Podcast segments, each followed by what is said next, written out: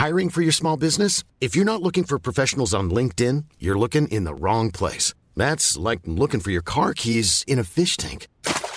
LinkedIn helps you hire professionals you can't find anywhere else, even those who aren't actively searching for a new job but might be open to the perfect role. In a given month, over 70% of LinkedIn users don't even visit other leading job sites. So start looking in the right place. With LinkedIn, you can hire professionals like a professional. Post your free job on linkedin.com slash people today.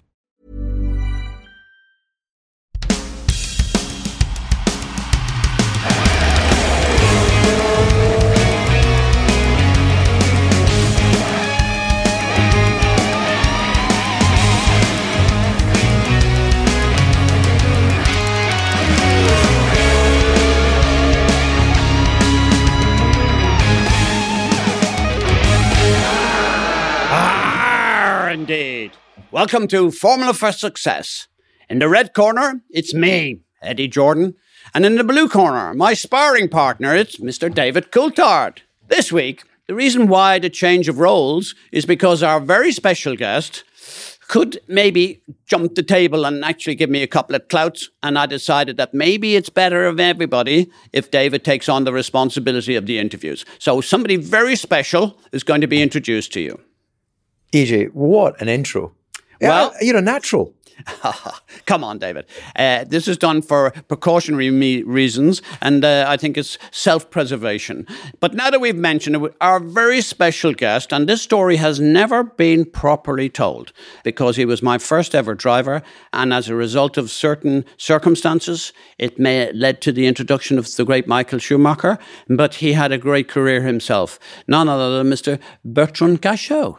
A name that was famous during my time ahead of uh, getting into cars. Um, and I, I'd love to ask him about some of his uh, exploits in Formula Ford and what have you. And then, of course, you've got the remarkable situation and scenario that led to the debut of Michael Schumacher in Jordan that we can get into a little bit later. people didn't and don't realize what an outstanding driver that Bertrand was. And we'll come into that later because, you know, what he's done in, in Formula 3, 3000, Formula 1, uh, but in particular in Le Mans and such things. But I just want to pick up on something that we had a couple of weeks ago. Um, and when we rambled off about talking about the certain kinds of pills that Stirling Moss had and Pele had, uh, I actually erroneously forgot to mention the great Mark Gallagher, who had actually sent us a message. Now, David, I know you work with him, and he pays you a lot more money than he pays me. I want to know why is that the case. but uh, you do speeches for him. Mark has a, a, great company that he sends people all around the world uh, representing companies, um, and I would like to think that hopefully he learned some of that at Jordan. So, anyway, don't you think we should? Uh, have a listen to what Marcus had to say. absolutely. Eddie, I realize a lot of people might think we tend to exaggerate stories about Jordan Grand Prix over time, but I can promise your listeners that every word of that MasterCard story is true, or as I used to say in their ads, priceless. Flying from Brazil into freezing blizzard conditions in New York, ending up in that bar drinking pints of Guinness on a Monday morning, and then successfully pitching sponsorship to MasterCard. They became such a fantastic partner with you, Eddie, as a sports ambassador alongside none other than the great Pele, who we met at, in Paris at the 98 World Cup. Crazy times, but we showed a few people what the hunger to succeed really looked like. And my goodness, we had a lot of fun along the way. Love the podcast. Keep the madness going with DC and speak soon. I want to bring up uh, a little. A little part of the thing that we never did speak about because we talked about Pele and what he did for children, but there was another part of the to the thing that suited me perfectly, and there was a, a very famous Mastercard um, uh, M what was it called? MBO, uh, Music of Black Origin. And I remember going and presenting all of the trophies to people uh, that had won the awards, people like Usher, uh, people like Pharrell Williams, um, and uh, they were amazing times. So MasterCard. Uh, and that really happened. I don't think I would have chased a MasterCard uh, sponsorship um, because it was run in a very different way. And Mark Gallagher was the perfect one, and he made that happen. All right, EJ. Well, I think that's been great to sort of clarify that and, and to have uh, great insight um, from Mark on just how mental it must have been to work for Jordan Grand Prix back in the day. Let's take a quick break, and when we come back, we'll be joined by Mr. Bertrand Gachot. This will be a pleasure, but it could go any way. David, so will you promise me that I'm not as young as I was, and my reactions are maybe not as good as they were? So uh, will you protect you. me? I will. I'm I'll- asking you. I, if he gets to the third punch, I'll step in. Just make sure the first two are nice and tough ones. Okay. Anyway, Bertrand Gachot, this is actually a real privilege because certain parts we've never really discussed this. And um, Live and exclusive here. Formula for Success. Let's have a see. Well, welcome back. And here I am, and he is flesh and blood right in front of me. It's Bertrand Gachot. Whoa! Welcome, Bertrand, to London. Nice we're to see you. recording this podcast. We're international, so we record it all over the world, but we're in the capital of England. How are you feeling? Yeah, I feel good. Thanks so far.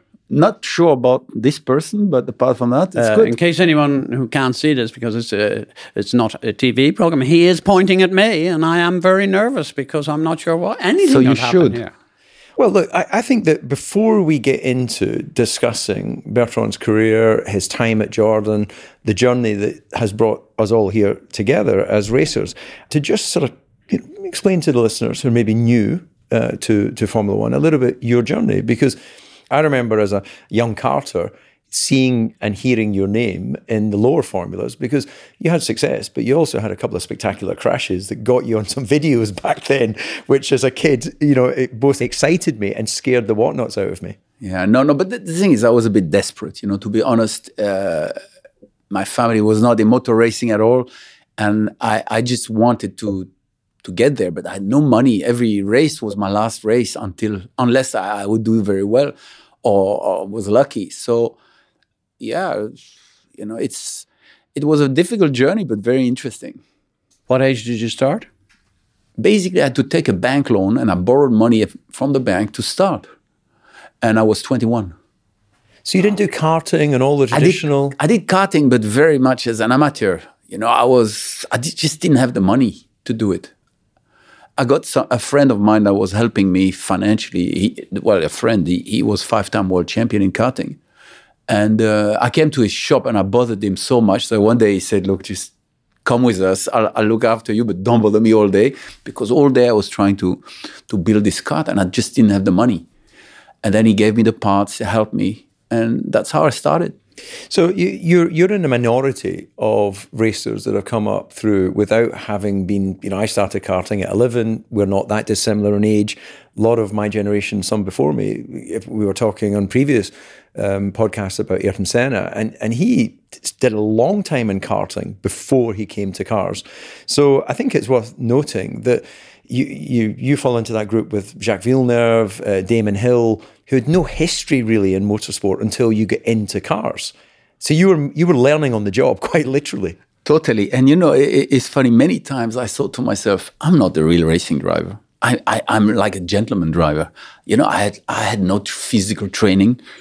I, to be honest with you, when I look back, I you know I was really an amateur, but I enjoyed it, and uh, I think I sometimes I was fast. Depends. You're making it sound as if this all kind of happened just through No, a bit it- of desire but- but you- and by accident. You cannot imagine the journey. You know, I, I remember going to races at the festival. You know, I didn't say to people, I would go to the hotel of the friends at night and, and see them eat. I didn't eat because I had no money.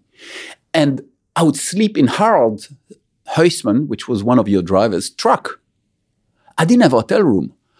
And it was tough, you know, but I just, I, I was so determined. For me, it really was no issue it was my dream, you know, and and I won Formula the British Formula Ford 1600, and then the, the year after I won the 2000 championship, uh, Formula Ford 2000, and then I went to Formula Three with West Surrey, which was a, a, a great team, and, and Marlboro was sponsoring me, so you know it was it was really good. But uh, then I met Eddie. That's not true. earned any money before Eddie tried to take the money off you. I'm glad. Had I'm you- glad he's still smiling because I'm watching. him. I'm gonna punch I'm, him. I'm slightly guarded here, but well, look, anyway. I think it's important that then, in the context of our listeners understanding that meeting with Eddie and and the journey that then saw you uh, end up working together in Formula One, and then we have to obviously go into the events of of um, you know the brief. Uh, break in your your Formula One career. But what was that first meeting like, and how did that? Was it a, a, harmonious relationship you had with him? Was it slightly you know shouty? Put us put us at the time. Well, you know, Eddie is a very soft person, very harmonious. you know, when you meet him, everything is easy and smooth. He makes you feel comfortable. Um, and Mr. Jordan here, what about yeah, him? Yeah, yeah. no, so Eddie is always chaos, and but it was okay at the beginning. We, you know, I was very determined. I had Marlboro, something he wanted as a sponsor, so obviously he was very nice. In Formula Three, which is you know one of the lower Formula of Formula One, he had a very good team, and uh, we we were competing, and we we really became the main. His team won the championship, and I finished second and there was many crashes on the way, a lot of hatred. Uh, yes, I yes. Agree. I remember Spa where you were nearly in tears because the car was destroyed. Johnny Herbert. Um, yeah. Actually, to be fair, Johnny and you are reasonable good friends, aren't you? Uh, still to this day. Now we're very good friends. Yeah. Difficult to be friends with. Very someone hard to be friends with him. Crashing. Uh, but actually, Johnny, that was at the I'm time. Back, my name was Crasho. Really? Yeah. You didn't know? no, I didn't know. uh, because I, did you not notice my two drivers I had in Formula One was Crasho and the Crasherus. Do you remember? I remember Andrea. I said, Jesus, the, the what, have I, what have I just allowed myself into here? But anyway. Let's talk about Formula One. You arrive there, uh, you've got your dream opportunity with a great car. Hey, hold on, hold on. We had no idea the car was great. It looked good. It looked amazing. It looked good but nobody knew if the car was going to be good or not. Okay, so you, you you test the car, and I guess you don't have a lot of experience at that time to actually judge whether it's good. No, or not. Let, let me tell you about that because that's really interesting. So so first he put his buddy John Watson in the car to test it because he was Irish and he wanted to play that game. So that was well, there we go. Were you pissed off about that? No, I just thought it was unnecessary, but it was fine. Okay, no problem. Then basically, I got into the car and I'd been racing the year before with uh, Coloni. Yeah. Oh, was it Coloni? Coloni, and uh, which had the, the Subaru engine. So I'd done the whole season. I came in that car, put the seat, and it looked good. And we went, and after two laps, I couldn't hold my head anymore. And I kept saying, the G-force is just too much. I can't. Two laps. and then I realized that this car was a bomb. Uh, it was really a bomb. It was incredible fast. No, just be careful because some people in our language say bomb would be bad. You're actually talking about the car was good. Yeah. Okay. Yeah. Clarity. The car was incredible. And we beat the lap record just straight away. And it was really easy. And there was good teams which were there that day. And uh, that really, everybody said we were cheating, obviously, that we, we didn't have fuel or anything. But we knew we were sitting on something special. You agree with that? Um, I thought, in many respects, for a team and its first car, I think, on reflection, it was the potential of a world. Somebody with a lot of experience and a really top driver, don't get me wrong here, uh, could have had that up fighting for the world championship. No, no. You didn't have an engine. You had an engine for a road car. We're talking about the car. Sorry, th- that engine was useless and you know it. Well, it was the third. You see, that's the problem. The He's one. just not sincere. You know, the thing oh. he knew his engine was rubbish. Okay, we, gentlemen, let's let's until at least we get to yes. the end of the podcast yeah, because there's a lot of expensive camera equipment here. I don't want you kicking off until the end of the show, and then you can settle any old beefs. Let's move this along because we've got a lot a lot of territory to to cover. Um, in this very city where we, we sit right now, you're you're in your Grand Prix car, career. You've got a brilliant car but you then ha- find yourself in a situation where somebody disagrees with you and there's a small incident. Uh, maybe you just give us a bit of background to that incident before we get into talking about your loving team principal's reaction and the way he caressed you through that uh, challenging time. No, this this is this is really something silly. It happened in December, actually before the season and basically, I was meeting Eddie, uh, and we were meeting with uh, the, the, the board of Pepsi. You remember the people from Pepsi to make the decision on the sponsorship. And I was just driving, and uh, I had a fight with the taxi driver. And the fight is, I was sitting in my car, and the guy came out of his taxi, and he wanted to fight, and I just used tear gas and I defended myself. I think you should say that you did run, run into the taxi. There was a yeah, he kept brake testing me, so I said I pushed him a little bit. So I pushed him, but nicely, you know, no damage. A, a little tap. a little tap to just say I'm here. Yeah. And uh, and basically the guy came out of understand. the taxi and he said, "I'm gonna kill you," and he grabbed me by the tie, and I just, I just didn't even think. I just took the spray. the- Defended yourself. yeah, and uh, then I went to, you know, the police came because I called the police like an idiot because the guy didn't want to get out of the car. The taxi driver went in my car. He said, "I'm calling the police. I'm not. I'm not moving from here until the police comes." So I called it, and then they came. And, and honestly, I went to a police station. Half an hour later, I was gone, and I joined the meeting. Do you remember? I joined the meeting. So you Yeah, but thought it was all done. yeah, it was all dusted. So the, Yeah, it, got it was all done and dusted, Yeah. and I had to, uh, a date to appear to a court, uh, which I didn't really understand.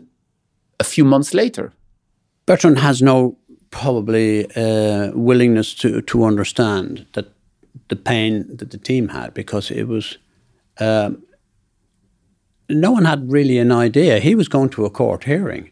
I had no idea he was getting. I mean, the judge gave you two years and was the most incredible. I said, "This can't be real." For for for what? Two in jail, years in they, jail. they kept asking me, "Why are you in here for?" And I said, "I use tear gas." And the guy said to me, "The other prisoner he said, you're joking, you know? I, I used tear gas on a police officer, and I got 150 pound fine." He said, "You must have used a knife," and I said, "No." no, it was really. Do you think it was because of the profile of Formula One, the profile of the sport? They they wanted to try and make an example. Hundred percent. Yeah. But you know, I should have prepared for that. And to be honest, I was naive. I I really thought that nothing of it. I thought I was going to get a, a, a, a slap on the wrist or a fine. You know, I never thought about that. And I had asked multiple lawyers about it, and they all said the same because when you read it, but you know, the thing is, the judge wanted to to make an example. He wanted to be the top man that day. I don't know. Just two years was tough, you know. Yeah.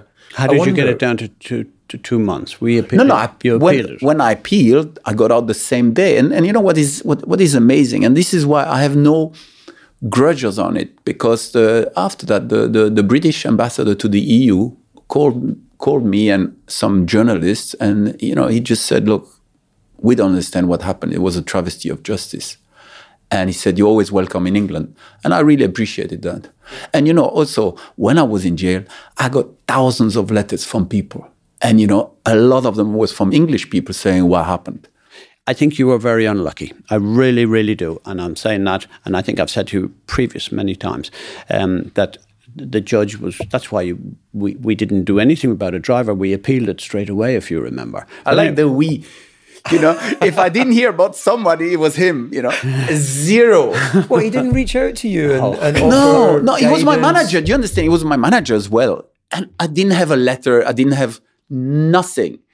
Not a little postcard. Hope you're doing well. Eddie, Here are some oranges. Shame on nothing. you. Uh, look, we were told not to write to him in the Nick because it's all searched and it's not seen and they don't see it. So, Yeah, but uh, you were his manager as well as a team principal, team owner. well, how can the I be team. manager when I had He- Michael Schumacher in the car? Well, the, the, I was trying to keep him permanently. I was hoping that the, the, the warden would keep them in, keep him in there. You see, he- for the first time, he admits it.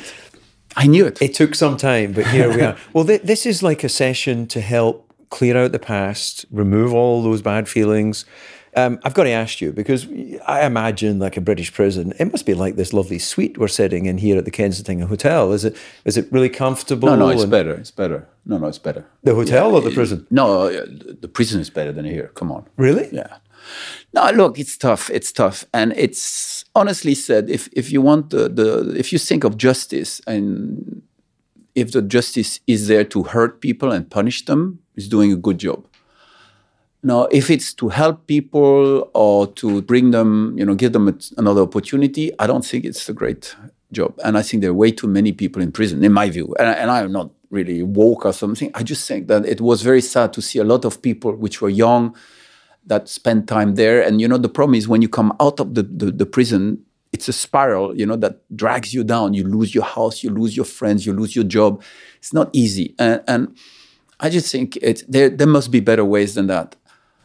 It was a, a, a Well on a human yeah. on on a human side. It was an amazing experience, and you know I, I met some very very uh, interesting people. Some obviously not, but I re, I would say that the, the vast majority were just people which were at the wrong place at the wrong time, and, and really you know this this for me it was an incredible experience.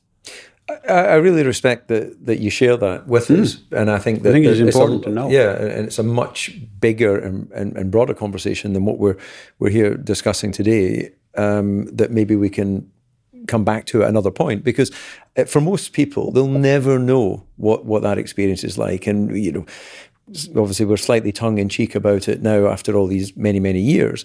But I think you do touch on on uh, how do you give people a second chance? How how are some people convicted of something that the, the punishment doesn't necessarily fit the crime, and and the the various issues that you see come off the back of that.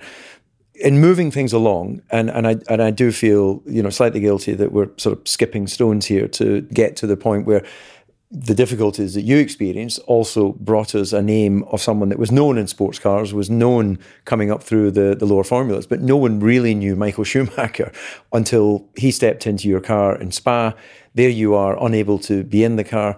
He didn't even make it to turn four, but a career was born.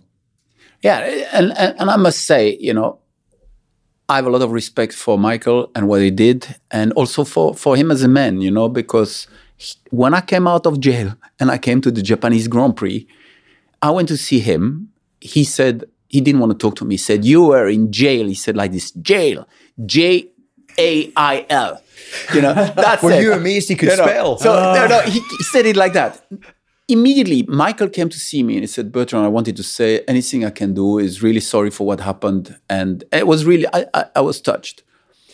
The the cam. I know there's a lot of water has gone under the bridge since since those moments, but you seem very much at peace with not only your your early career, the difficulty of the journey to Formula One, but then what happened there. That you know, I think there would be an element inside me that would be going, "What if? What could have been?" Yeah, obviously I have that, but you know what?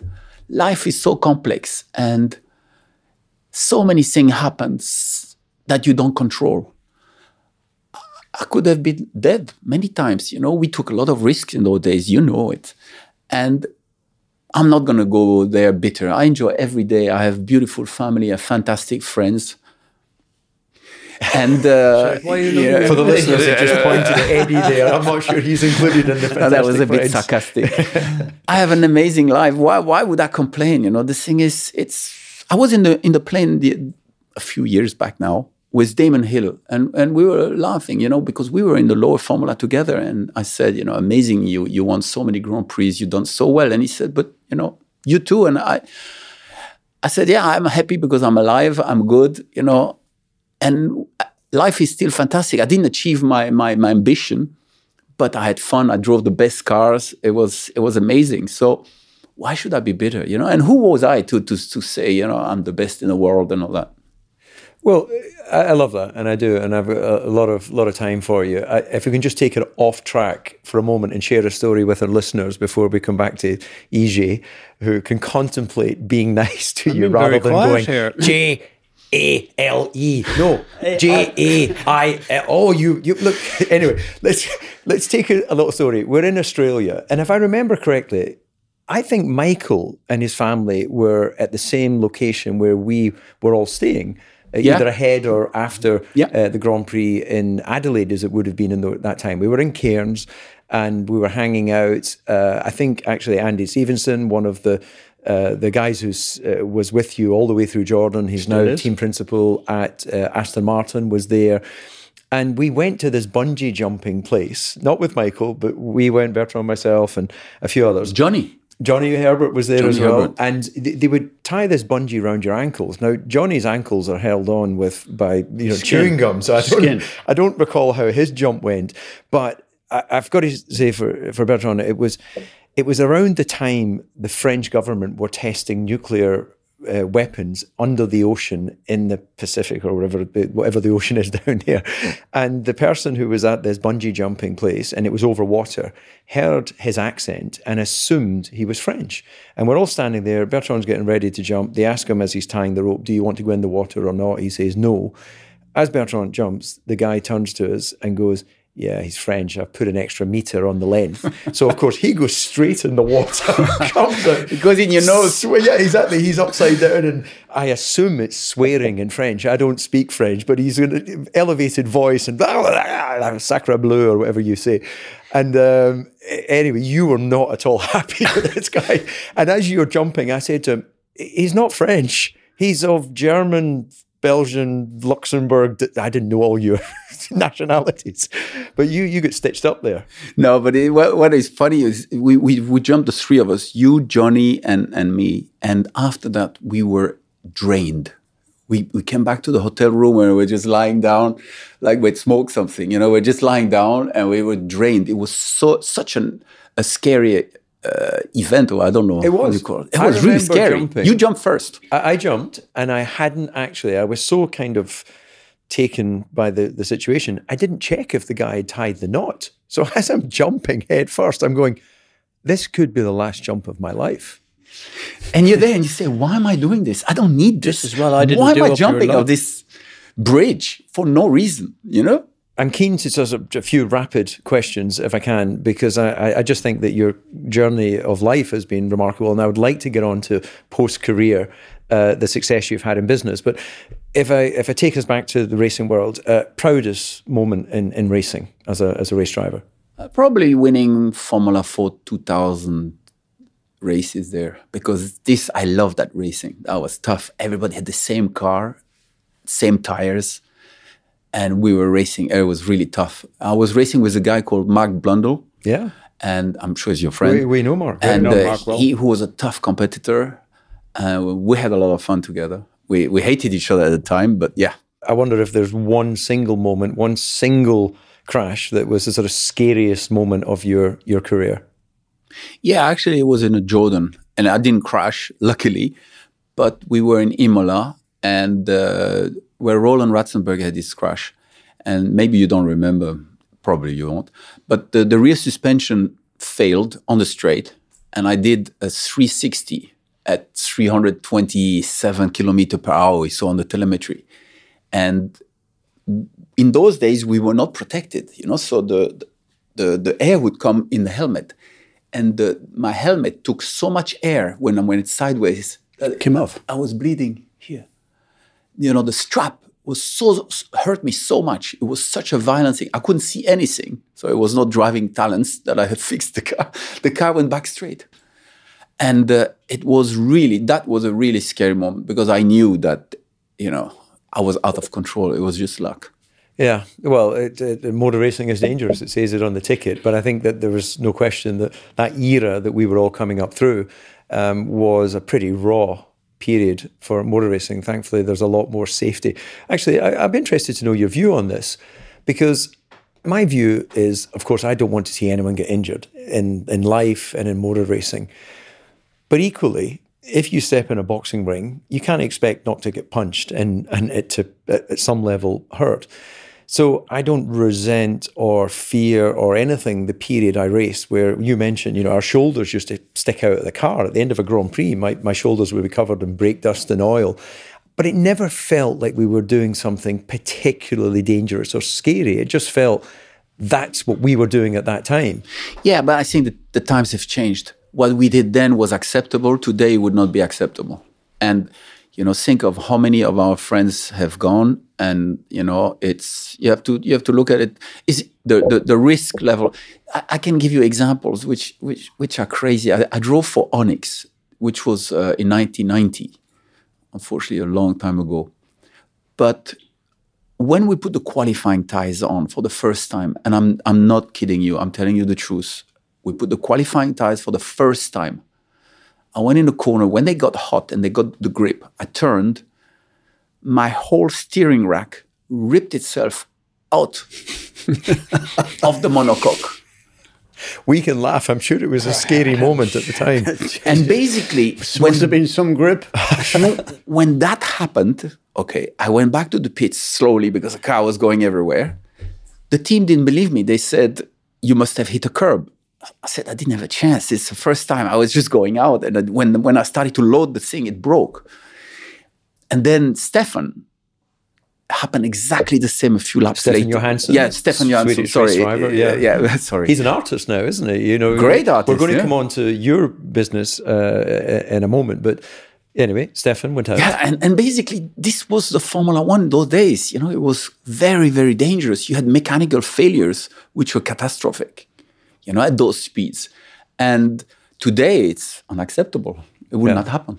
Well, the, the world has moved reliability is so much better now as well. But um, you know, I think it's important just if we can park Formula One just for a second, because I, I think it's important that I should say this, um, and why I was so desperate for him to come to those 600 delegates from Pepsi Cola, um, because he was outstanding. He was very skilled in a natural way about finding sponsors, being able to structure things. He had a girlfriend who also was very clued into it, and the presentations that you did were very smart and sharp, something that I really hadn't fully understood stood enough and I, I thought that you, you you were a great teacher to me in that respect that I realized that I had a lot to learn about how to actually deliver the, the ultimate uh, request to somebody to sponsor you. So I give you credit for that. And you know what? That stood to your test because now the business side of your business and what you do with hype um, which is an energy drink and, and other aspects of um, Formula One has an ability over most other sports that the people, if they really stay clued in, they become great business people. No, thank you. And I, and I wished you were saying that about my racing abilities. I'm talking about you know, but it's okay. It's okay. I'll take it. No, but uh, co- commercially, I, I don't know if I was lucky, but yeah. I, I, but look, it was my only way to succeed. I needed to to be commercially attractive to teams, and that's what it was. I didn't have a rich family or something like that. My parents were were, were very very good and fantastic, but basically they could not finance this, so. I had to find other ways and I just adapted. I was determined and I adapted. And and basically I think commercially, I, you know, I got very lucky. I, I did some great deals in Formula One. And I, I enjoyed that. Actually, I really enjoyed it. And is that something that drove you to Eddie mentioned there, hype, uh, an energy drink, which I believe you were you were the founder of, but you can give us a little bit of background on that. And and you know, looking back, was was that you thinking, well, here's an opportunity to to make some money, and it, it's become a labor of love, or was it something you sort of tripped and fell into? The first time I, I drank one of these products was a Red Bull. And I remember we called them the, the gummy bear. And I tried it and I thought, wow, this is really different. This, this, this is special. And uh, then we got approached by a company called Hype to sponsor the team, but they didn't want to pay us money up front. They said, we're going to put it on the cars and then with the, the advertisement we're going to get, we're going to develop sales. I say, yeah, that's not going to work. You know, that's not going to work. That sounds like a deal that that sounds right out of my top drawer. Yeah, so that was a no go. Oh. So basically, I met the people then, and then when when I retired from Formula One, I uh, I met them again, and I said I wanted to take the distribution for France of their products, and basically very quickly the whole thing. These guys, they they were crazy, you know, like you would expect. And uh, they spent all their money, and I saw opportunity to to to, to buy the, the the brand and rebuild it from zero. And you know what is interesting is in, in, in my life, I, I I went to school, uni, and then I went racing driver, and then I did hype, and this is the only things I, I know, and I still do it today, and I love it. It's something that that is it's extremely difficult because to, to the drinks industry is something very difficult because you have you know the, the, the enormous brands coca-cola red bull pepsi and then you have smaller brands it's very difficult to survive because it's an it, it's a business of finances it's all finances how much finance you have to to, to finance your stock your productions but we, we've been doing great and, and i must say I, I, you know i'm very happy i do it for 25 years what is interesting is we're gonna uh, how do you say celebrate our first billion can of one product that we make. It's called it's a carbon fiber can, and, and we did it because of the Formula One history and all that. And we we have made now one billion. We will do this summer. Fantastic. That is a brilliant, brilliant business success story. Um, and also in life, you you've got kids.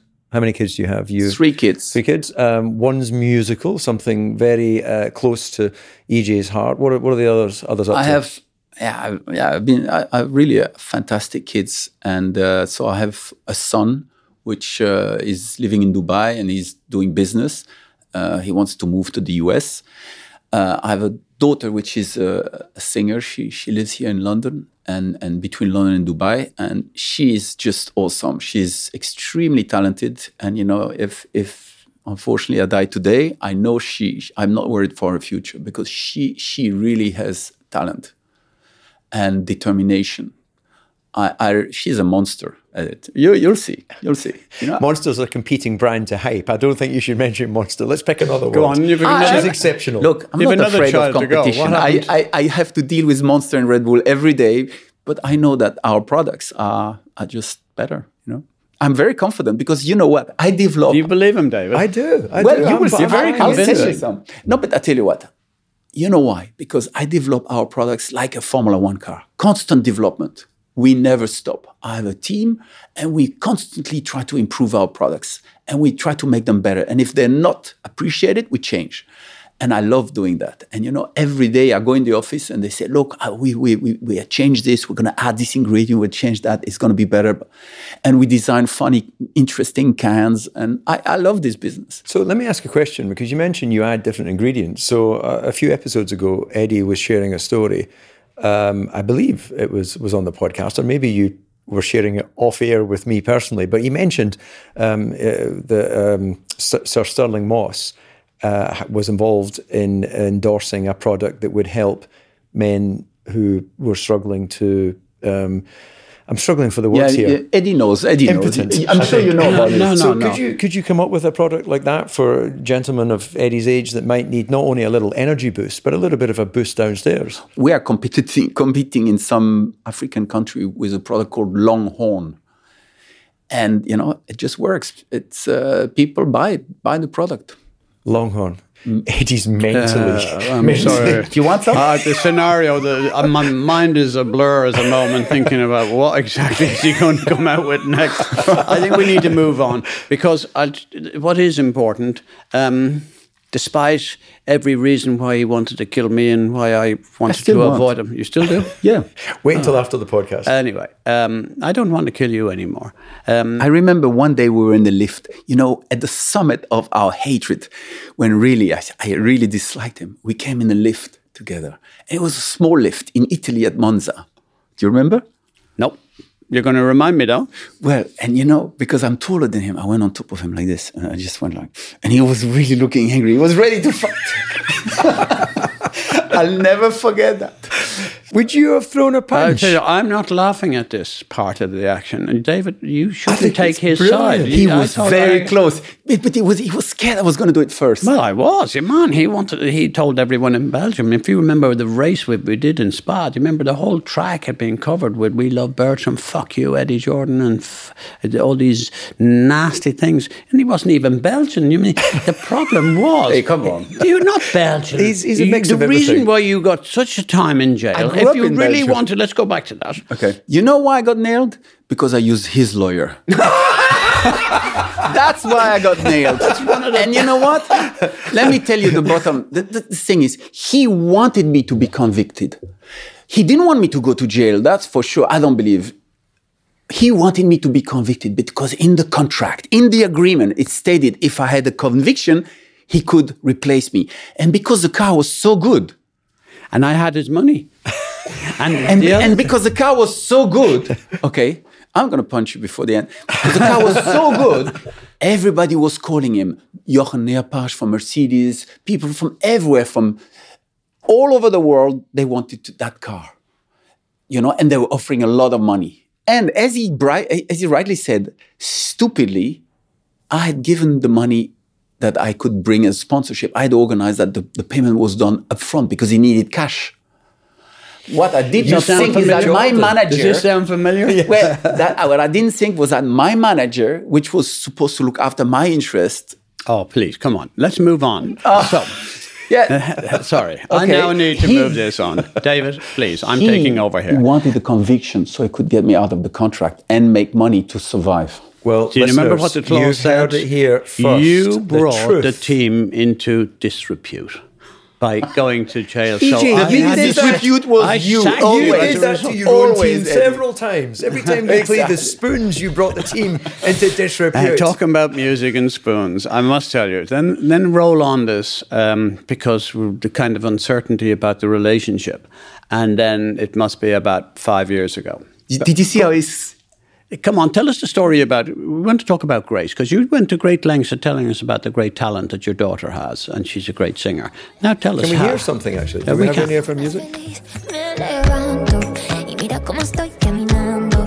Con mi ego super alto y te voy a decir que la verdad es. It's a fuckboy tragedy. Around me,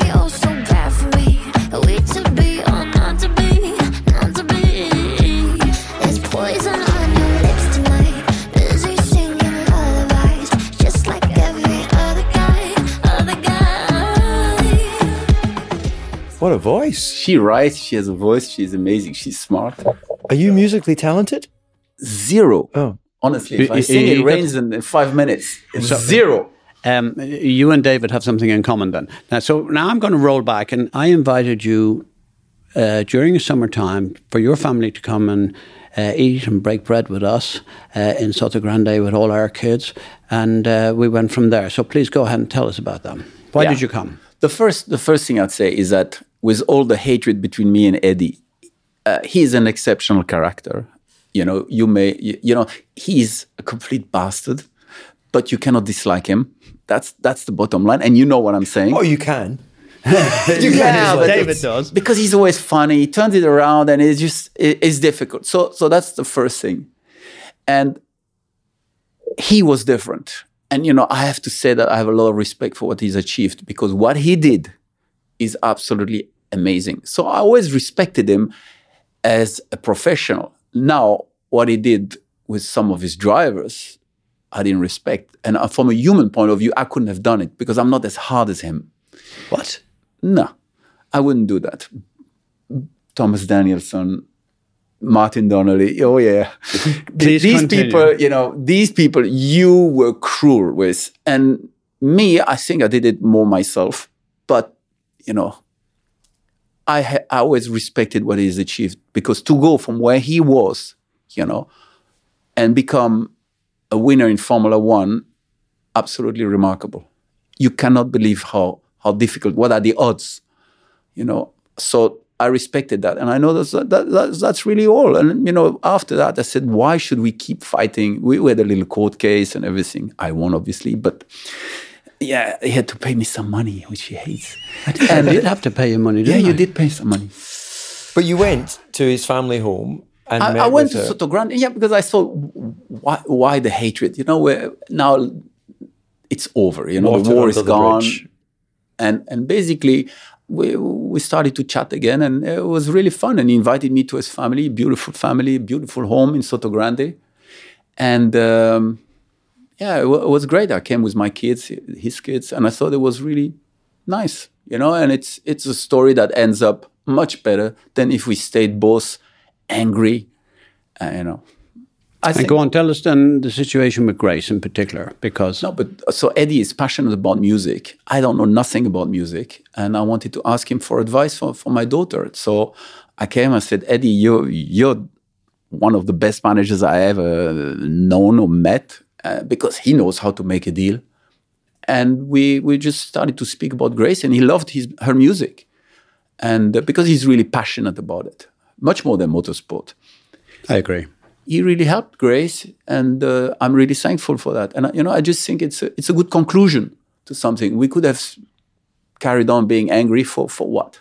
Uh, I think this is a beautiful point to say, Bertrand, thank you so much for taking your time to come here to share some of the stories I think this in itself can be the beginning of an eight part series. There's so many.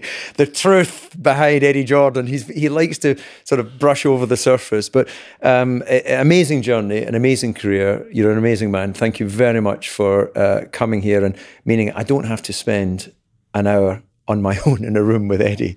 You've you've definitely brought an energy. I really appreciate it. And well, look, that's it for this week from us. And uh, just left to say that if the listeners can get in touch with the show, and you can get in touch with the show at ffs at whisper.tv, and you can also follow us on social media at F1 for Success. I've said my goodbyes and my thanks, but I feel, Eddie, the last word should go to you. What I admire most about it is your ability to put things that hurt you and went against your life uh, behind because uh, you, the way you accepted coming to our home and the way we all got on together.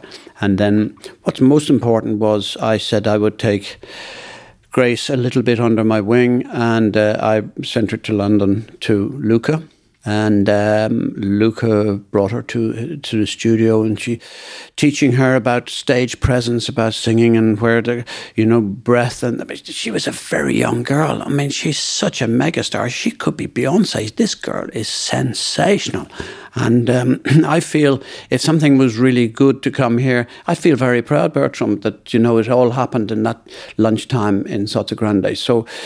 Fingers crossed. I have every belief that she can make it big time. And what we need to do is to make sure that the right label comes to get her and appreciate her. I've seen all the videos that she's done. Um, and I think the people, our listeners, will soon be hearing Grace Gachot in full blood. May I shake your hand? Have you still got five fingers? Uh, uh, Four. Uh, where's my watch? Uh, yeah. I think we might need to leave the room. This is going to get emotional between these two. But, no, it will uh, never can. But EJ. anyway, I appreciate uh, because not many others would have come in the circumstances. So, hundred percent, you're fantastic for coming here, and it's well appreciated. Well said. Thank you, and really nice to be here.